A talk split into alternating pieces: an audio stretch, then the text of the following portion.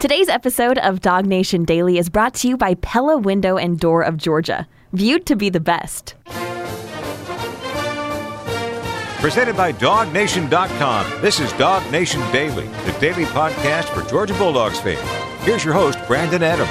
There is no doubt the hottest topic. Now, maybe Auburn's doing what it can to change this, we'll get more into the Tigers before we're done. But prior to the uh, eruption around Bryan Harsin and Auburn, the hottest topic around college football over the course of the last week or so has been the continued recruiting success of Texas A&M and what that program has done to make that possible. Strong insinuations that name, image, likeness, revenue have been a big part of this, and folks are trying to figure out both what's going on with the Aggies, but what this means for the larger landscape of college sports? And I think that's a fair question, fair conversation. It's one that is going to be had in the weeks and months to come. That's all true.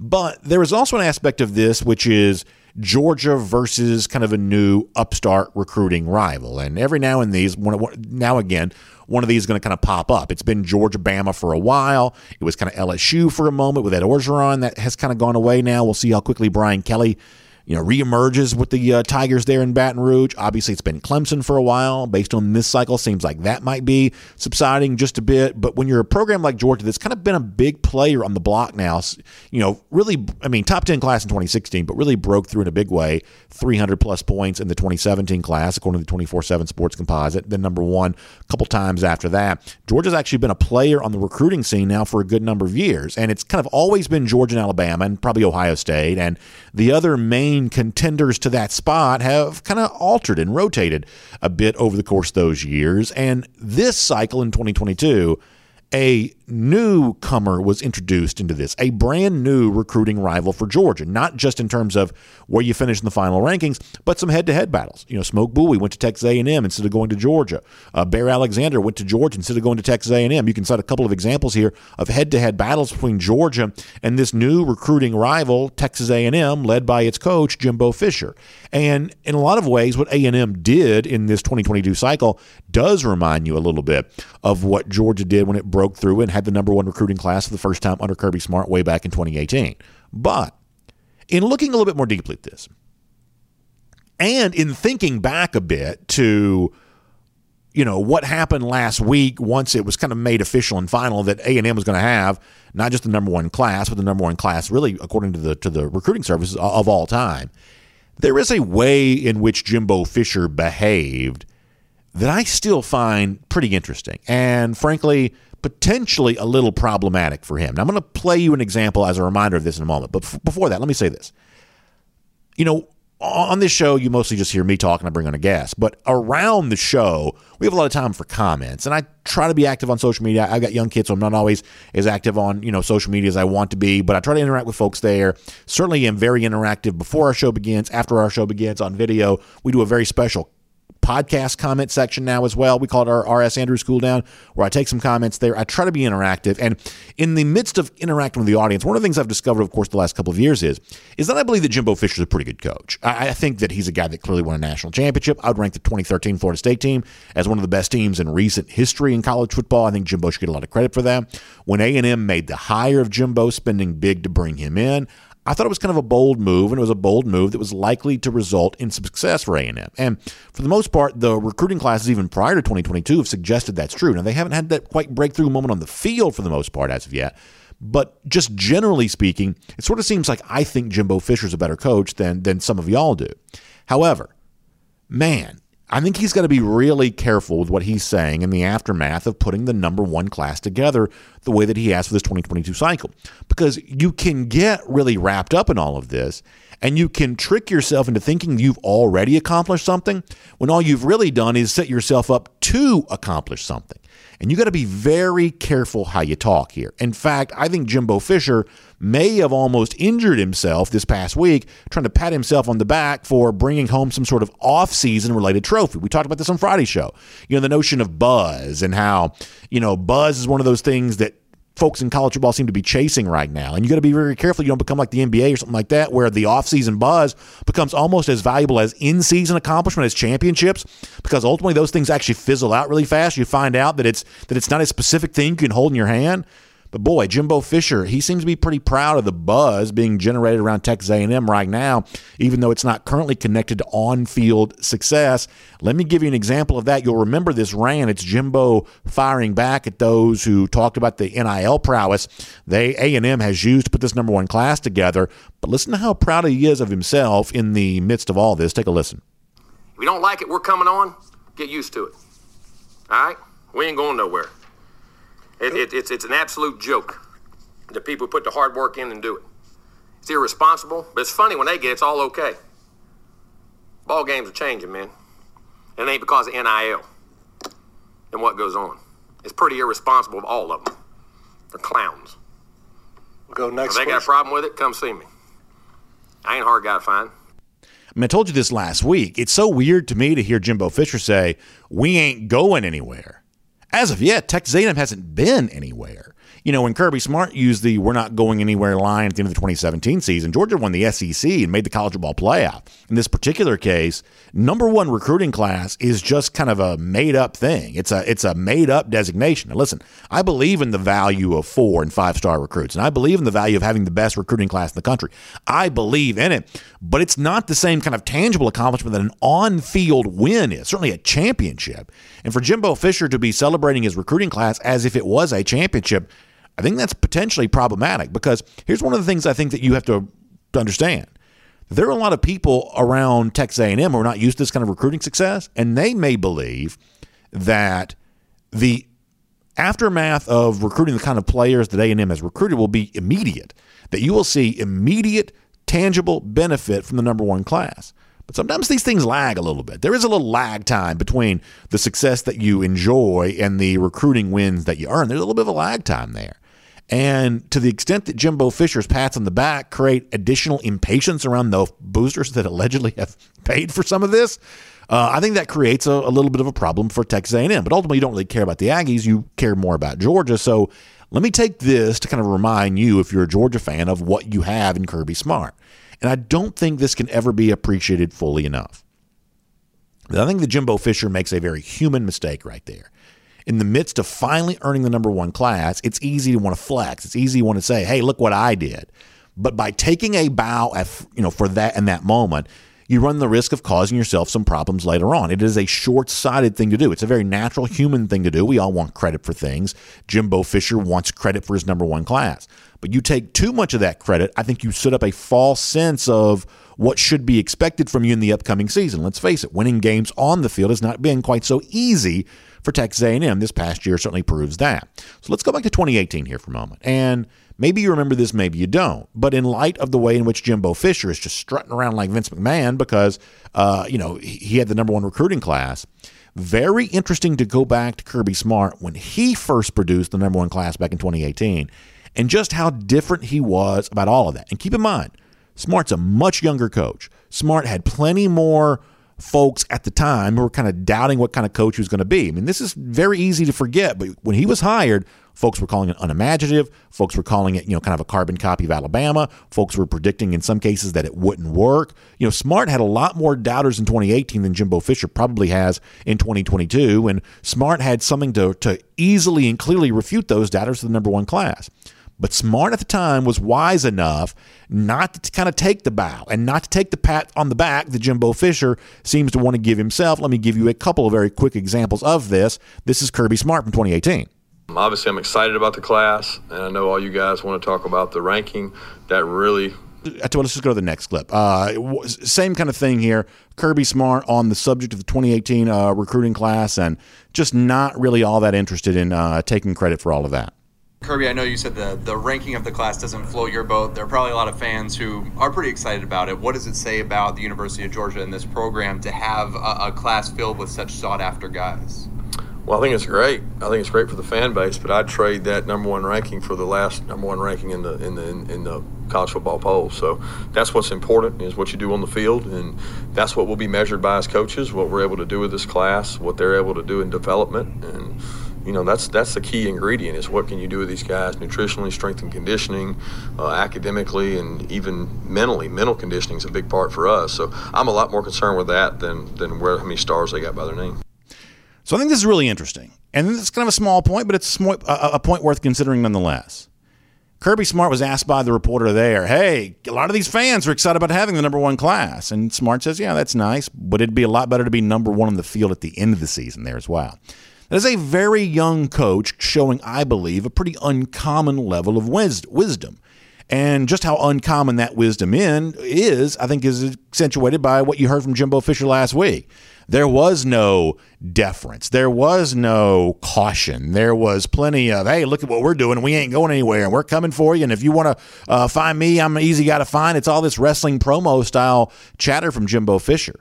But there was none of that from Kirby Smart when he first put the number one class together in 2018 which I think, if you want to look back on the story of just how exactly is it that Georgia won the national championship in 2021, the senior year for, for, for, many of the recruits that signed in that 2018 class, how was it that Georgia actually won that national championship? I think it's the kind of mindset that Smart had very early on in his career that lead the way towards that. Smart understood this was truly a process. As overused of a phrase that is in college football, Smart really understood that and it would be built not by one great class, but by a multitude of great classes year over year over year. And that you can't have the championship without the recruiting success, but the recruiting success in and of itself is not a championship. And so when you think back on the story of how Georgia got it done, that is how it got it done.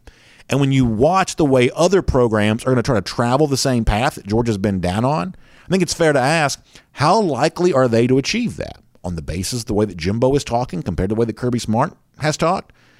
I'd say it's a little less likely that the Aggies eventually get there. My name's Brandon Adams, and this is Dog Nation Daily, the daily podcast for Georgia Bulldogs fans, presented by Pella Window and Door of Georgia. Hello to you, and thanks for being with us no matter how you get to us today, whether it be 945, first and 15 on DogNation.com or the Dog Nation app, 10 a.m., Facebook, YouTube, Twitter, Twitch, all the other video platforms. Just really appreciate you being a part of the program today. And we really appreciate our friends at Pella Window and Door of Georgia for making it all possible. They can equip your house with energy efficient windows and doors. That time of year when you start thinking about, hey, getting your home to look as good as it can for the upcoming spring and, you know, uh, warm weather season. Always kind of fun to start thinking about, think about spring cleaning or just kind of freshening things up, kind of a New Year's resolution type thing. This is the time to do that and make sure your house looks the best it can on the outside, but also feels the best that it can on the inside. That's all a big part of what's going to be going on with Pella Window and Door of Georgia. These are windows that have been voted the best, most you know enjoyable experience by Atlanta homeowners. These are you know these are windows that are time tested, you know, value represented. Everybody understands what you get when you get a Pella window and door of Georgia in your house. And you also can get great savings right now as well. Because between now and April 21st, you can get 50% off qualifying installations. That's 50% off qualifying installations. Great, great savings on a great, great product, Pella window and door uh, for your home right now. Check them out online, pellaofga.com slash Dog Nation. That's pellaofga.com slash Dog Nation. You can also give them a call, 678 638 1496. That's 678 638 1496. Just make sure you tell them that BA from Dog Nation sent you to them because I know they're going to take good care of you. Check them out online. That's Pella of uh, Pella Window and Door of Georgia, pellaofga.com slash Dog Nation for a lot more on that. All right, we're going to get John Stinchcomb coming up in just a moment. Uh, before that, though, I'm going to do a version of Around the Doghouse here. I want to make another comparison. So, off the top of the program, I compare what Jimbo Fisher says this year about having the number one overall class, what Kirby Smart has said in the past when he did that for the first time back in 2018. I think you see a level of humility from Smart that, frankly, Jimbo Fisher didn't quite show this past week. And I think that humility that Smart showed, understanding that if you take too much credit for this now, you set up a weird level of expectation in the immediate future. And maybe, you know, you don't want to give people a false sense of just how hard and arduous the climb is towards a title. I think that shows a pretty nice thing about Smart, and I think it speaks to the culture that has been built there at Georgia. Similar comparison here that I think also speaks to a, to a cultural difference here for a moment. Now, I know this has kind of gotten some attention here uh, over the course of the last couple of days. Uh, Nick Saban, Alabama coach Nick Saban, was asked at his press conference signing day about not just the high school guys that Alabama is bringing in, but also some of the big transfer names, among them former Georgia wide receiver Jermaine Burton. And Saban said a lot about what has caused Burton to leave Georgia and go to Alabama. And I think Saban's words here are worth considering. This is Nick Saban going back to last Wednesday. You know, Jermaine Burton was somebody that we recruited out of high school that we thought was a really, really good player. Um, he had a fairly productive, you know, year at, at Georgia. Um, they have a lot of good players at his position, and Um, you know, he had some production this year, um, but you know, probably might have seen a better opportunity because we're a little bit more wide open and throw the ball more with a good quarterback.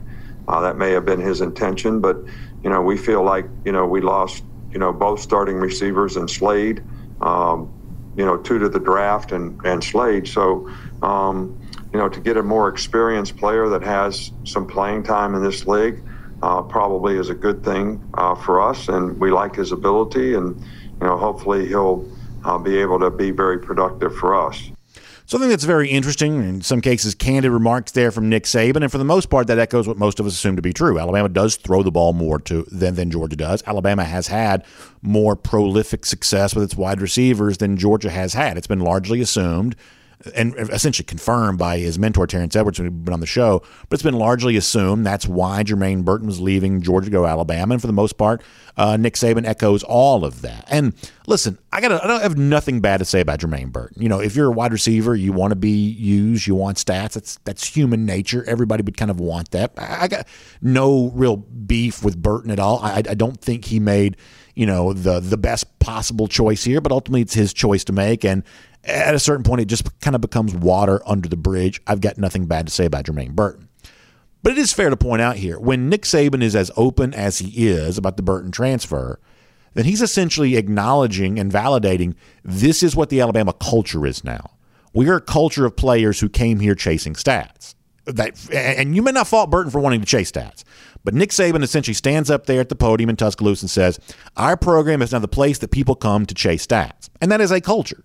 And I think what's going to be very interesting to see, and listen, one year's worth of national championship doesn't decide anything. That, that, that Georgia has emerged the top team in college football right now, but very soon it's going to go out there and have to defend that title once again. And that's not going to be an easy thing to do. And then in 2023, these same two teams probably battling. And then for the foreseeable future, it may be Georgia and Alabama fighting to see which is the supreme program in college football. But the culture of the two programs will go a long way towards determining just how successful these programs are. I think it's fair to wonder is this really the culture that's likely to produce the most winning in the future? Hey, come here and collect stats. Come here and, and, and accomplish individual glory. Come here and do that. How well is that going to work out for Alabama in the future? I think it's very interesting to see because I think it's very fair to say that Georgia is in pursuit of a very different kind of culture. Georgia is in pursuit of a very different kind of idea.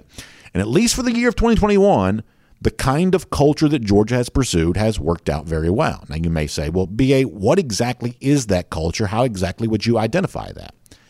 Well, I don't know if my words on this are going to be quite as good as, like, say, someone like Daniel Jeremiah, NFL draft analyst for the NFL Network. During the Senior Bowl telecast this weekend, Jeremiah highlighted the play of Channing Tindall. Now, keep in mind here, Tindall, linebacker from Georgia, not technically a starter. This is a guy that played behind guys like Quay Walker and uh, and and certainly Nakobe Dean, and yet emerged as a huge player for the Dogs this season in kind of a complementary role. And the moment that got Jeremiah's attention from the Senior Bowl was not some sort of starring thing on the defense, but it was a it was a complementary role on special teams, chasing down a punt uh, that that Jeremiah noticed. This is as Georgia as it gets. Reserve player who has a chance to be an NFL guy, making big plays on special teams during an All Star game when most folks are kind of you know cheesing for Instagram or something like that. Uh, you know, Channing Tindall's out there working as hard as he can, and it earned the praise of Daniel Jeremiah in the Senior Bowl this weekend. And as we're having a conversation about the cultures and which cultures are most valuable and and what's most likely to produce future success. Boy, what's being said about Georgia this weekend seems really relevant and all of that. This is Daniel Jeremiah from the telecast breaking down the play of Channing Tindall. There's Channing Tindall, linebacker from Georgia. That loaded Georgia defense. They have a play style, and it is aggressive, and it carries over to special teams. I want you to show you right there. He is the right tackle on punt, and watch the effort that he gives to make this tackle as he goes down the field. He's in his lane. He's where he's supposed to be. Now it's going to bounce outside, and you're going to see just how fast he is. Again, here he is right here. Watch him close this angle. That is big time speed and effort from Channing Tindall. And it reminds me of coming to this game as a young scout. And there was a linebacker from Mississippi. You know, I'm trying to remember his name. Yeah, Patrick Willis. Oh, that guy. So Patrick Willis went on to be rookie of the year in the NFL and obviously uh, does big things. And that's the guy that Jeremiah, who I respect more than anybody, is comparing Channing Tindall to. And the point that I'm getting to is this: is that's the Georgia culture. That's what Georgia's all about. It's about elite prospects who could have played a lot more other places, staying at Georgia, being patient, biding their time, earning praise during the year, contributing to a national championship, going to the Senior Bowl, making a play on special teams, getting Daniel Jeremiah throwing that kind of praise out. That's what the Georgia culture is. Now, listen, everything in life comes down to choices. Nick Saban has made his choice, but the kind of program he wants to build. It's a finesse program that highlights quarterbacks and wide receivers. And in 2020, that worked out pretty well. But that was also a pandemic year, and nobody's playing much defense. In 2021, the kind of style of play that Alabama used to define itself by was used against it by Georgia when the national championship. Two very different teams, two very different programs, two very different cultures. I think moving forward, it's going to be very interesting to see which of those two cultures produce the most winning on the field. That is around the doghouse. We'll have this conversation a lot, obviously, in the uh, months to come. But for now, on everything else happening around the Georgia program with uh, what's going on with uh, the action on the field, also athletic board meeting in the uh, recent days, and a very interesting update on all of that. Let's see if we can cover all of that ground coming up with the former Georgia All American. Always great guy to have a part of this discussion. It's John Stinchcomb here on Dog Nation Daily, presented by Pella Window and Door of Georgia. From Athens and across the SEC or wherever the recruiting trail may lead, here's a DogNation.com insider. Always great to have John Stinchcomb here on Dog Nation Daily, presented by Pella Window and Door of Georgia. Always uh, fun to have this conversation. And John, there's a lot I want to get to with you, but let me bring this in before we kind of move on to anything else. You know, we're in that time of year. We just came off Senior Bowl, played a little audio earlier of Daniel Jeremiah throwing some praise the direction of Channing Tindall, and a lot of these guys seem to be earning that chatter right now. A lot of praise coming the way of Georgia players. And as a guy who's traveled this path yourself from a very good Georgia player to an NFL career, and you know how important this time of year is and all of that. You know, I guess how much do you put yourself back in the position of these players who are trying to earn that attention and trying to be at their physical and spiritual, emotional best so that they can position themselves to the draft as best as possible? And what does this time of year mean to you as a former player? Well, I certainly remember uh, the importance of this time of year as you transition and you're still trying to put your best foot forward and uh, these All Star games is a great opportunity to do that. Even though when you play at Georgia, you've played in huge games against great opponents, to have an opportunity for uh, coaches and scouts to come watch you in person as you go through drills, and they can make direct comparisons to those that um, they're evaluating to see, you know, on, on these draft boards, uh, whether or not you're going to be the second or third uh, person on that list as compared to the fifth or sixth, that matters and, and, can be hundreds of thousands, if not millions of dollars of uh, value that you can add, which is kind of crazy. I mean, at the end of the day, it's, it's performance based and, and you should be evaluated on how you play in the football field. But um, these opportunities, these all star games where they can have interviews and they can meet with you uh, to kind of figure out your football IQ uh, in addition to watching you practice and play the game, it's it's a great way for these individual players to make another impression. And it sounds like from all the reports that Georgia has the, the players from Georgia have done an outstanding job of representing themselves and the university and how they've been prepared um, and and their commitment to the game. I, you know, I, I listened to that quote from Daniel Jeremiah as he highlights the effort on a special teams play in an All Star game, which you know I think is uh, commendable for for Channing, but also for uh, the importance that's been placed on on those type plays, and uh, it bodes well for both him and the university. I'd also say, John, it's a rebuke of the current f- culture around college ball, right? Because you know Tindall spent a lot of his career at Georgia kind of a reserve player, kind of a role player. Even in the moments in which he played the best in the 2021 season, he was still a guy that was sharing a lot of time with other linebackers. And there are a lot of folks in that same situation who just wouldn't have tolerated that. They would have wanted to go somewhere else where they could have chased more stats, gotten more individual glory, frankly, had an easier path. And, you know, for someone like Tindall, I, I believe it sounds like he's going to be rewarded for having gone through the physicality that Georgia requires, having having Yep. committed himself to the team first mindset, special teams, everything else that that that Georgia requires. That he is going to be a richer man for having gone through all of this, which is kind of the way we want football to work, is it not? Well, I, I think you know you and I both are, are more old school in our approach and mentality, and see that as uh, an advantage for these players to, to stick it out and have some persistence and be able to fight their way through adversity. And I think you come out on the other end better for it. And um, you know, I, I've often spoken of uh, Shockley in during our area Yeah. era that DJ had plenty of opportunity to go elsewhere, and he wanted to honor his commitment. And uh, as a former teammate of his, the appreciation that he saw and received uh, from the rest of the guys in that room was palpable. And I, you know, I, I think there is something still uh, of value for those that are willing to stick it out and honor their commitment in an era that it's become so much easier to uh, find an easier path. You know, was it Teron Matthew recently who was quoted as saying, you know, one of the best things for him was having to cut his teeth behind the uh, two or three great players that he was behind on the depth chart, and it made him better for it. And when his opportunity came to shine, um, that iron sharpens iron mentality that it that it takes to kind of wait and actively waiting, you know, not passively waiting for your time, but as you ready and, and you refine your skills for when that time comes for you to, um, when your number's called, uh, he's saying he's much better for it. I think both Quay and Channing are two great examples of, of guys that came in that were really highly touted that didn't see early opportunity, but yet, um, as, as their time has come to an end at the University of Georgia, they're going to see great opportunity at the next level. And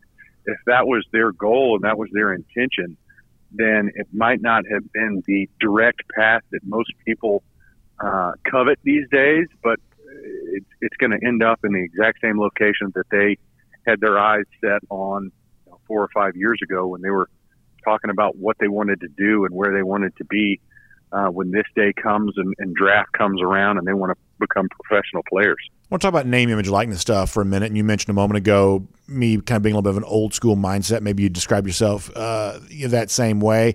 And yet, while that is true to a degree, John, I'm also the kind of person that I think can recognize that a lot of the things that we stress out about when it comes to changes to college sports end up just kind of, you know, being absorbed by the fabric of the sport and within a few years they don't really seem all that crazy compared to what we maybe thought about at the time. And maybe NIL eventually becomes that kind of thing there as well. However in light of what happened this past Wednesday with A&M putting a cap on its recruiting class and all the rumors about the way in which they used you know payments for players as a way of getting there I think the thing right now John the most frustrated about is is not the fact that NIL is present in college sports. I've for the most part kind of made peace with that but it's the lack of specifics. It just seems like that the amount of rumor about all of this outpaces what we know for sure is a fact tangibly by about a magnitude about 10 to 1 it, it certainly seems like. And i've jokingly said whether it comes to lane kiffin saying he can't recruit because he can't afford to pay players or nick saban crying poor or jimbo fisher on the one hand bragging about their nil prowess only to later on basically disavow any knowledge of any of this kind of stuff.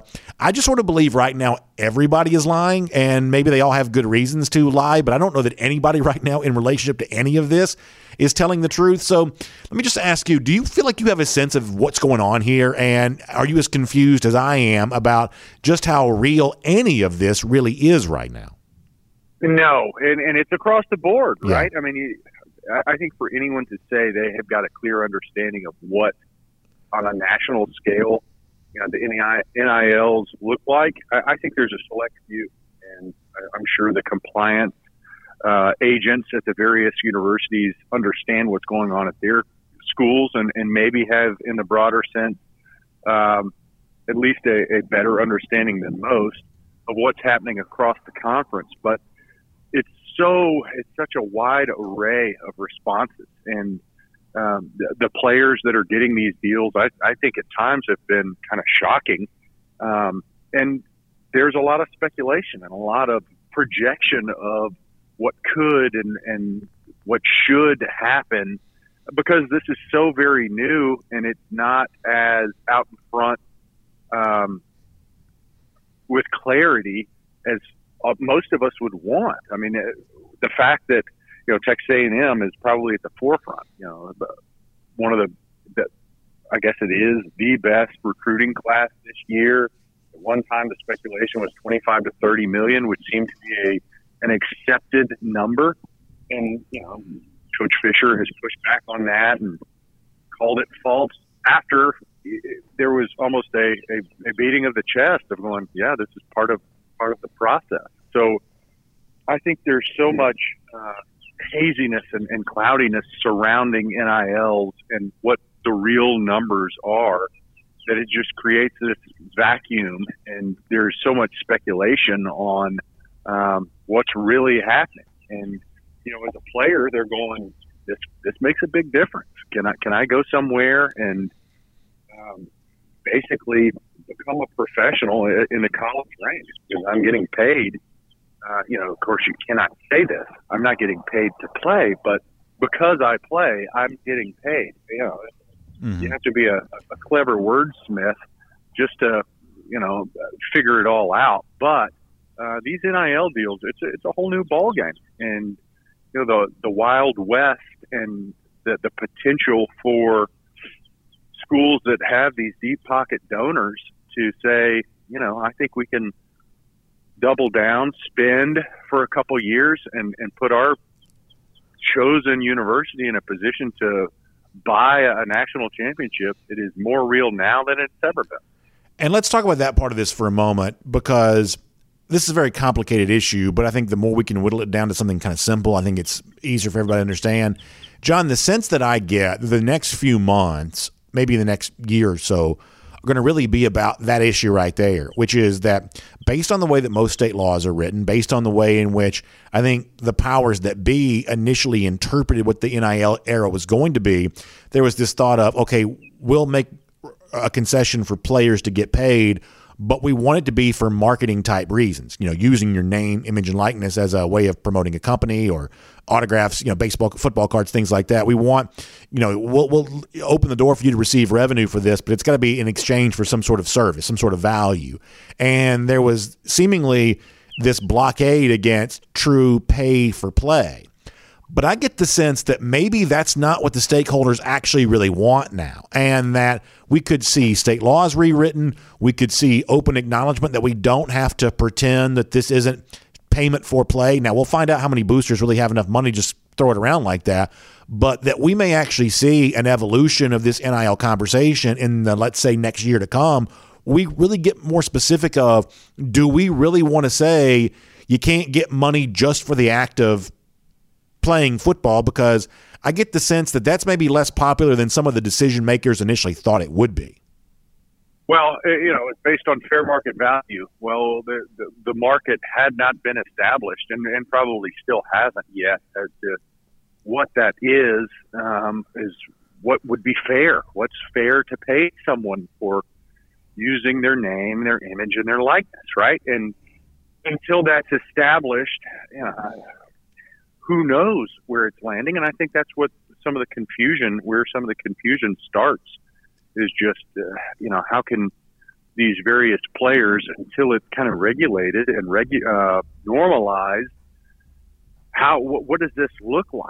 So, my concern at, at one point, and um, you know, coming off the heels of went to the um, our, our board meeting at, at the University of Georgia it certainly hasn't been the case at Georgia, but um, for some of these other schools, if boosters can donate directly to players, which you know now NIL deals can give you that opportunity, would that affect um, and influence where they spend their dollars? Because mm-hmm. you know, there are some people that have endless amounts of money, but there's others that, that love their school and want to pay and made donations to their universities for years that you know are, are they now considering rather than donating to the school can i donate to the players directly through NIL deals and influence the outcome uh, in a more direct way? I, you know, I think those are very real questions, especially for uh, some of the middling universities out there. Uh, and this doesn't just apply to football. I mean, Yeah. you look at basketball, and you talk about that's a, a heck of a lot fewer players that need to get paid, and um, to to have a real impact uh, in, in the outcome. So, if you decide, let's me and a couple buddies who love our school, we're willing to spend on three, four, five guys, and and give us a, a very realistic chance at, at bringing home some trophies and filling up the, the trophy case. Uh, how is that good? How is that good for college athletics? And so trying to find that balance of giving players opportunities, which is what has been the argument on one side of things, without losing the competitive spirit and and um, golly, just the nature of college athletics. I think it's going to be really tough to find. I think you're seeing it right now. I think Georgia basketball is probably a um, one of the one of the programs that you can look to that says if you're not elite, you become a feeder program for, for some of the bigger dogs in the hunt. And um, it's the, the same would hold true for football. So it's unfortunate, and you know I, I don't know how it's great for the overall product. It's probably good for individuals, but um, to to try to keep this machine humming along in a way that fans are going to continue to support, I think is, is a very real question that those that are in power are going to need to answer. Let me finish with this, if you don't mind, John. And I certainly appreciate your time as always. You brought up the athletic board meeting. I was curious, as a member of the uh, athletic board of directors, you know what else you took from the meeting that just occurred. Chip Towers had some good reporting on this at the uh, AJC about some of the expenditures and some of the new projects that came out there. But just kind of your overarching thought for those who want to kind of follow what's going on with UGA athletics, but maybe not obviously you know being able to be in, in a conversation like that. What you took from the recent athletic board of directors meeting that occurred.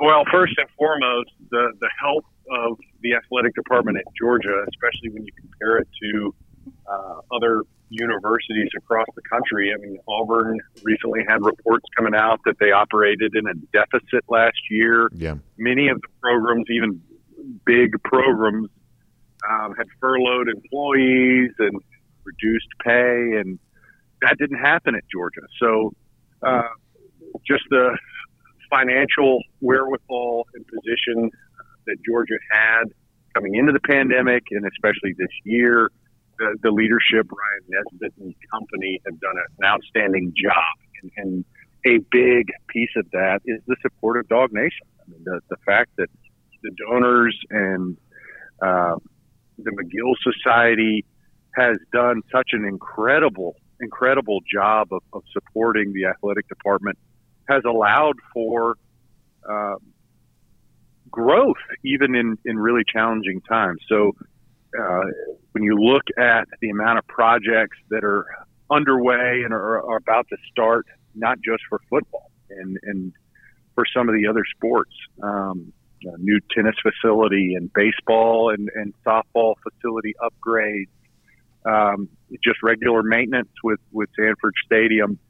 A lot of really good things are happening uh, across the board in Athens, and it's one of those board meetings that you, you leave and you go, man, that's I'm, I'm grateful to be a part of it. I'm glad we're not sitting here going, um, how do we right the ship? How do Yeah. we sustain this storm that we're in? Because a lot, a lot of athletic departments in the SEC for, for major programs are dealing with a much def- different set of cards on the table than what the University of Georgia John, I think that's really well said, and I certainly appreciate your time. Thank you so much for being here today, and always great to just catch up with you on the subject of Georgia football. So, hope you have a great week, and we'll look forward to getting a chance to speak to you very soon. Likewise, BA, go dogs. Good stuff. It was at this point in the show that things seemed to be going very well, but shortly thereafter, there was an audio issue that caused us to have to end things early today. So, a lot of the stuff that we planned on talking about, we didn't get a chance to discuss the turmoil at Auburn and some of the ongoing issues around all of that, and some of the fun things we like to do to close out our show. So, we're going to let you go a little early today, but hopefully everything will be cleared up in time for tomorrow's show. either way, thanks for being here. A part of it each and every day. We'll also have a podcast cool down again, hopefully tomorrow there as well. And apologize for the inconvenience. But thanks for being here on DawgNation Daily, presented by Pella Window and Door of Georgia. And we will see you again tomorrow.